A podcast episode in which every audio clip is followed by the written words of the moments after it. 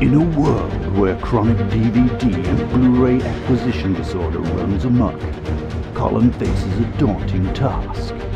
With a collection of over 1,200 titles, can he bring himself to watch the 65 films that sit on his shelves, unwatched, unloved, and still under wraps? Hello and welcome to Still Under Wraps. My name is Colin, and with me, as always, is my fellow film watcher, compadre, and son, Thomas. Hi, hello. What have you been up to? Uh, just a bun- bunch of things Oh, look, on I, the internet. I thought this was a prime opportunity to slip in a quick question just to find out what you have been up to. The door has been closed.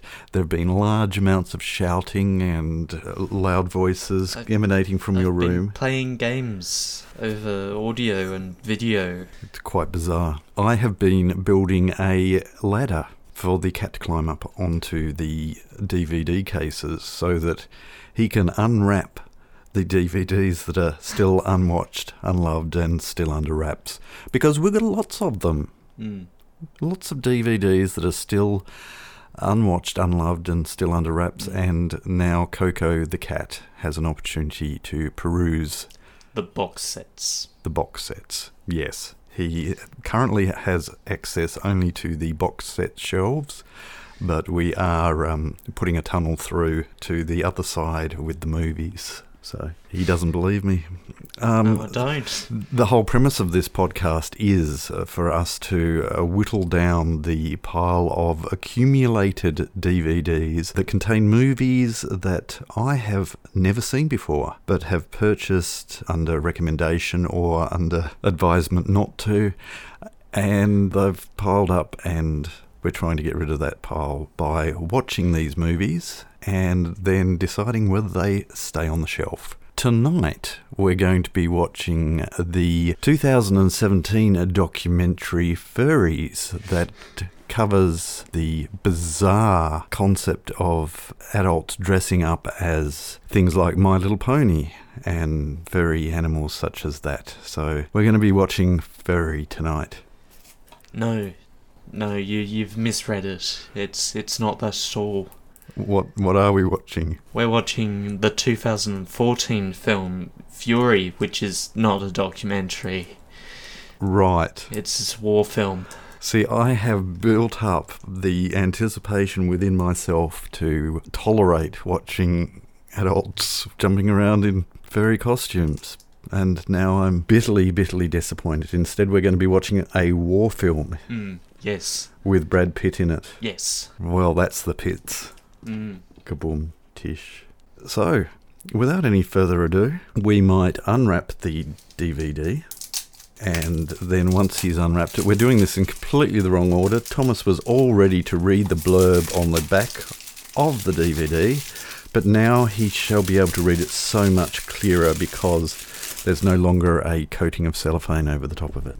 No, instead there's just translucent plastic in the way. That's right. So tell us about the 2014 movie Fury. April 1945. As the Allies make their final push in the European theatre, a battle hardened army sergeant named War Daddy commands a Sherman tank and her five man crew on a deadly mission behind enemy lines. Outnumbered and outgunned, and with a rookie soldier thrust into their platoon, War Daddy and his men face overwhelming odds in their heroic attempts to strike at the heart of Nazi Germany. Right. Mhm. And I'm not going to get you to read that again, even though my phone went pling. yes, Because we are this close to actually popping the DVD into the.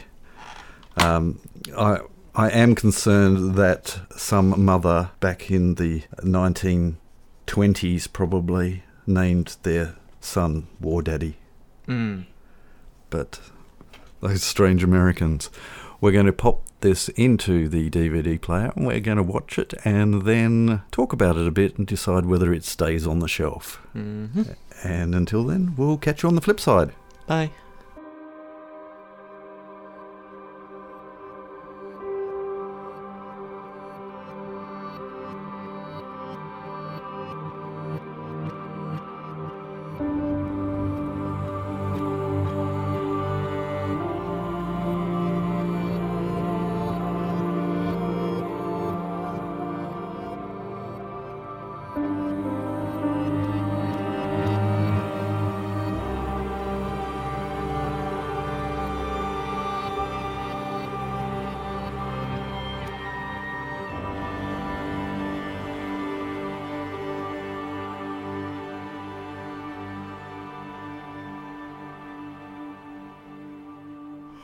I'm I'm wrung out.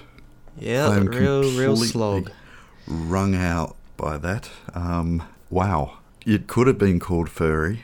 Mm, There were plenty of furry words. yep. The dialogue actually was very much like listening to someone playing a first person shooter Mm. type game where you hear the same phrases over and Mhm. over again and uh, yes but i that obviously isn't what it was about but No. uh, initial thoughts Ah.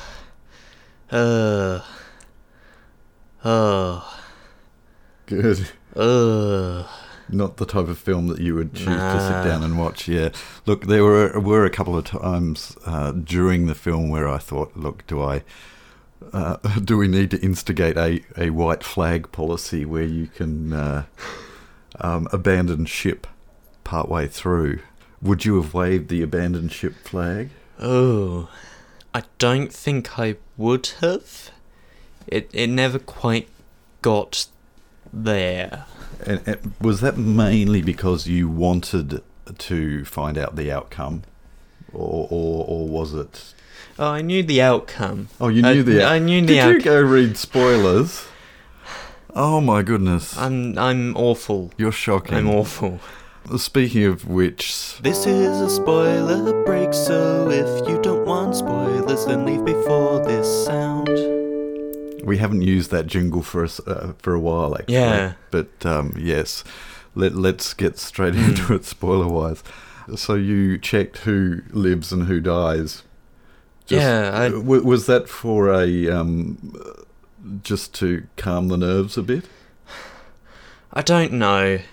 It's just sort of a, a thing that I do. In it's sometimes incidentally while researching, sometimes deliberately for reasons. I don't find that my enjoyment is spoiled Okay. by spoilers. Yep. Yep. As a general rule. It's interesting because for once I really avoided spoilers. Mm. And, and, and interestingly enough, um, if you listened to last week's podcast, I'd made the Mm. decision that no, I'm not touching any trailers for the sound bite that goes in between before watching and after watching. I grabbed a, a piece of music.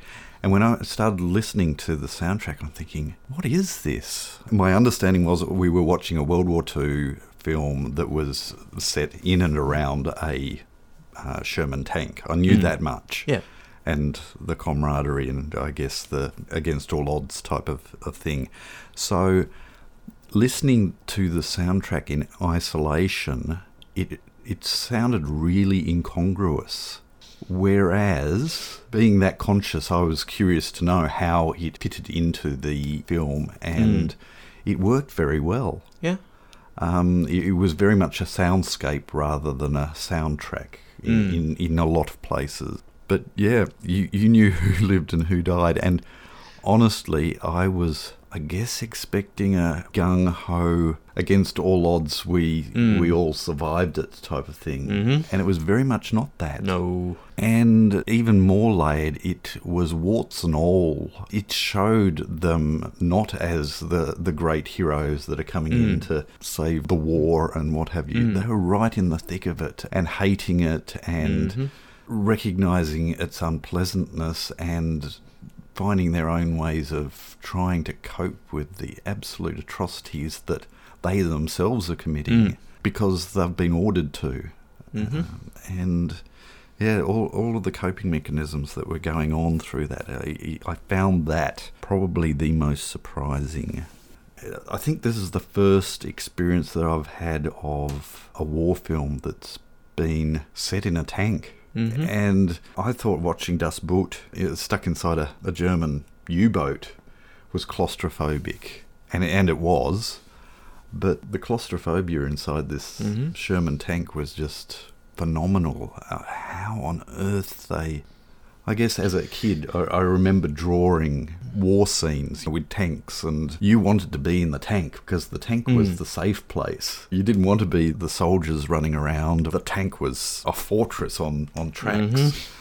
But it very much completely destroyed any notion of that. Mhm. Um, terribly, terribly vulnerable. And that vulnerability was made very, very obvious and felt even more so than what, how I felt as far as U boats, again, are concerned. You know, the Mm. idea of being stuck under the water and Yep. in a little tin can, and if that tin can gets burst open, you're dead. It maybe have been slightly better inside a tank, but this certainly blew away any notion of, and no pun intended, the concept of of being safe inside Mm. that thing. Did you write any notes? I didn't write any notes. Right. It may be a short podcast. Mm. Um, do you have anything that you wish to? Okay, so while I was doing my research, I came across a couple of paragraphs on the Wikipedia page about the preparations for the film. The director put the cast through a Navy SEAL boot camp, and then they spent a lot of time living inside of the tank. Right. Like, actually living inside of the tank Yep. Yep. and there were fist fights and there was insults and I'm assuming a very visceral experience. Wow. That was the actually the other thing that had never occurred to me uh, in in this uh, fairy tale tank land that I had in my mind was that at night they'd get out of their tank and live somewhere else. Where that somewhere else is, I, I have no idea, but they're living in that thing. Mm-hmm. Again, like the U boat, you, you don't do your day's battle and then find a, a nice desert island and, and Go, go to. Atlantis. Yes, um, they're living in that thing, and the expressions of love of that home, Mm. Even though they hated it, Yeah. um, it was quite bizarre. Uh, they, they, I think, expressed that quite well. In between the, the scenes that, that felt very much like you're in the middle of a first person shooter Mm. and, and the lines are, are reflecting that. There were certainly times where there was that build up and you're thinking, oh no, no, please, not that. That's not going to happen, please. And then it doesn't, but something else Mm. equally awful happens instead. So you're completely prepared for what you've conjured up in your mind. So it swings something else at you. Mm. Did, did you feel that at all? I don't know. I don't know if I was really expecting Right. anything at any point. hmm Except the landmine. The landmine I saw coming. Yeah. Dull the soundtrack, no music. Yep. just rolling along very suspicious crossroads. Yes. And we both still jumped. Yes. Yes. Brilliantly put together. If it hadn't been brilliantly put together, we wouldn't have jumped, I don't think. mm. There were some things that I felt didn't work. That whole time frame of the soldiers approaching the crossroads Mm. Just went on forever. It did. It was quite a fast paced march, which, even though Norman was Mm. running as fast as he Yeah. possibly could, that time frame just didn't gel quite. Mm. They had more time than. And connected to that, it got dark very quickly. Yes, it did. I'm yeah wrung out, absolutely wrung out in a completely different way to last week. Um, I guess my preconceived notions for it were completely wiped away, which I'm glad of, Mm-hmm. and I possibly went into it expecting it to be more glossy, and that surprised me as well. Uh, that it, it certainly wasn't uh, glossed over. It was, and I'm going to use the phrase that keeps on, coming up. It was brutal Mm-hmm. And gut wrenching. Mm-hmm. And all that being said, I don't believe that I could put myself through that again. No. And also have no desire to show that to any of my kids in any, No. ti any time in the future. No. I would agree. I would want them to be about my age first. Yes, absolutely. And if I suddenly feel the absolute need, I'll grab it off a streaming service because it's, Mm. I believe, on, on the streaming service. So I think that one's coming off the shelf. Mm. don't get me wrong. It's just a, a case of I'm the word glad is wrong, but I'm glad that I watched it, but don't want to put myself through that again. No. No.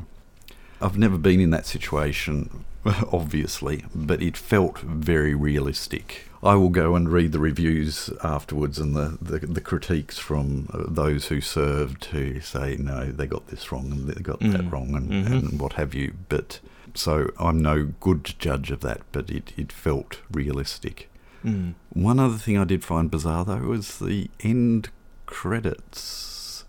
It didn't seem No. connected to the rest of the film. I, I No. think the um, the montage scenarios in in red Mm. uh, that were flashed on on the screen didn't quite work for me. It would have worked in a different film, I think, but it, it seemed to jar with the rest of the film Mm. but I'm, I'm nitpicking. So, yes, amazing film, Mm. grueling film, Mm-hmm. and not staying on the shelf. No. All right. And now some levity. Some levity. Oh, uh, yes, if I can.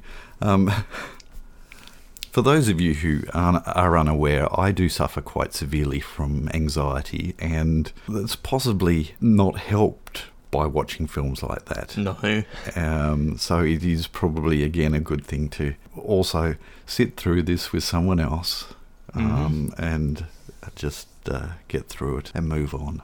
And that's what we're going to do now. We're going to move on.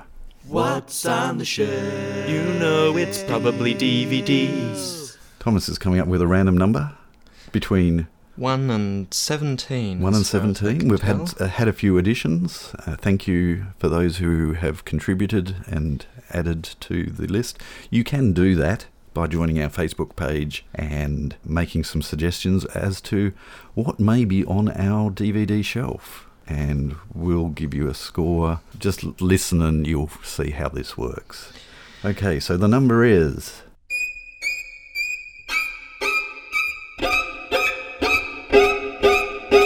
8. David suggests Le Voyage dans la Lune. okay. This is a tricky one. Mm-hmm. I have seen it. Mm-hmm. Thomas, have you seen it? I've seen the usual clips that you see in films about films. Okay. I would say about 90% of it is possibly scattered amongst the shelf Mm. on um, Hugo. Yeah, definitely Hugo. Um, quite a lot of it appears on that, I believe. And also um, the Tom Hanks mini series From the Earth to the Moon Mm-hmm. has an episode that covers that. So um, it's sort of on the shelf. But but not really. but not really. Uh, So, Thomas, how how much of a point are you giving for you? I don't it. think I can give a point for me having watched it. I don't think I've seen enough of it to Oh. say so. Okay, um, I again will state categorically that I've seen it more than once all the way through. So that's one point from me, None from me. none from Thomas. Is it on the shelf? I'm going to give it a oh, no. It's not on the shelf. No. No. So you get one point, Dave. Mm-hmm. good guess as to whether it is actually available on DVD or Blu-ray. I wonder whether Dave actually checked to see whether that is. Um, there's probably many bootleg copies of it, but uh, oh, look at that! It is it is actually available on Blu-ray in French. Well, yeah. Obviously. Why? Why is that obvious? It's, it's a French film. Ah, Made in France. yeah, definitely available, but it's also well and truly available, probably on YouTube even. Mm-hmm. I don't think you'll find it streaming anywhere it'll, else. it'll probably be. Oh. Would it be public domain? Oh yes, yes. I'm quite sure it's in public domain. Uh, timing seems right for it to be in the public domain. Yeah. Yeah. Yeah. Do yourself a favour. Check that out on YouTube. Mm-hmm. But one point, Dave. Good guess. but one point. Do I give him a multiplier? No, I don't. okay, one point. Well done. Keep those guesses flowing. Um, don't let that get you down. Facebook page, link in the show notes. That was beautiful. And now that segment. That that one that comes at the end. That one that comes at the end, because we're going to wrap up very quickly now here. Mm-hmm. Shake the phone and pick a film, and then we'll watch the film next week. Now, Thomas, Uh-huh. please, when you shake the phone to make the selection, please come up with something that's going to be happy and nice. I can make no guarantees. Okay, give it a shake. Okay, this is interesting. 2013's The Book Thief. Ah, Now we have a problem here because I've watched this film. okay. I don't see any problem with that whatsoever Okay, because the initial premise of this whole podcast is that you have not watched That's it. right. So for me, it is unwatched un- and unloved and still under wraps. Mm-hmm. Um, I think I've even got it on Blu-ray. Have I? Yes, I it says Blu-ray. Yes, I bought it very, very. Ch- it gets old, doesn't it? Uh, so it was actually when I can explain this one. Um, when Kmart went completely out of DVDs and Blu-rays, they Right. cut everything half price. right, and it was already very cheap at that time, so hmm I didn't pay very much for it. But it intrigued me. That being said, it's It's another film about the war. it's forming a, a very much a. I'm interested in watching films about war, but I don't like watching films about war, Mm. and uh, it's got to do with my mental health. And why do I keep doing this to myself? Mm-hmm. I buy them and then stick them on the shelf, going, "No, I can't watch that right now." Mm-hmm. And now we're stuck in this predicament. Yes. So next week, if Thomas doesn't mind, Mm-hmm. uh, you you can give it the veto. No, I'm If you want. fine with this. This That's good. fine. That's good. Because I was going to take the veto off you again. Because I suddenly thought, no, no, we've got to got to do this properly. So um, next week, the Book Thief from 2013. Thirteen. Until next week, we'll catch you next time. Bye.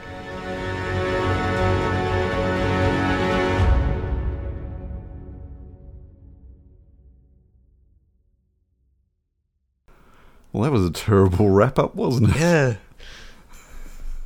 It was fine. It was fine. Fix it in post. Oh. oh. Yeah. Why would you say that? I don't know. You'd be surprised at how much I fix in post in this thing. Hmm. Okay. Yes, I was telling my therapist yesterday all the ums and ahs that I cut out Mhm. that I make and pregnant pauses. Mm. Let's um yeah. I'm gonna go edit now. Mm-hmm. Thanks I. I'm not. No, you're gonna go and shout at people on the other side of the world. Mm. Mm. But later, not right now. Right now it is dark. Uh, your metabolism, boyo. So it's not on any of the streaming services in Australia, so you will have to duck down to your nearest blockbuster video store, which are all closed. I don't know. Are we ready? Mm, checking levels. Levels. Okay. Words? Words. Meaning. You, you say words, I'll say words, and we'll words. all say words. Words? Be quiet. No more words.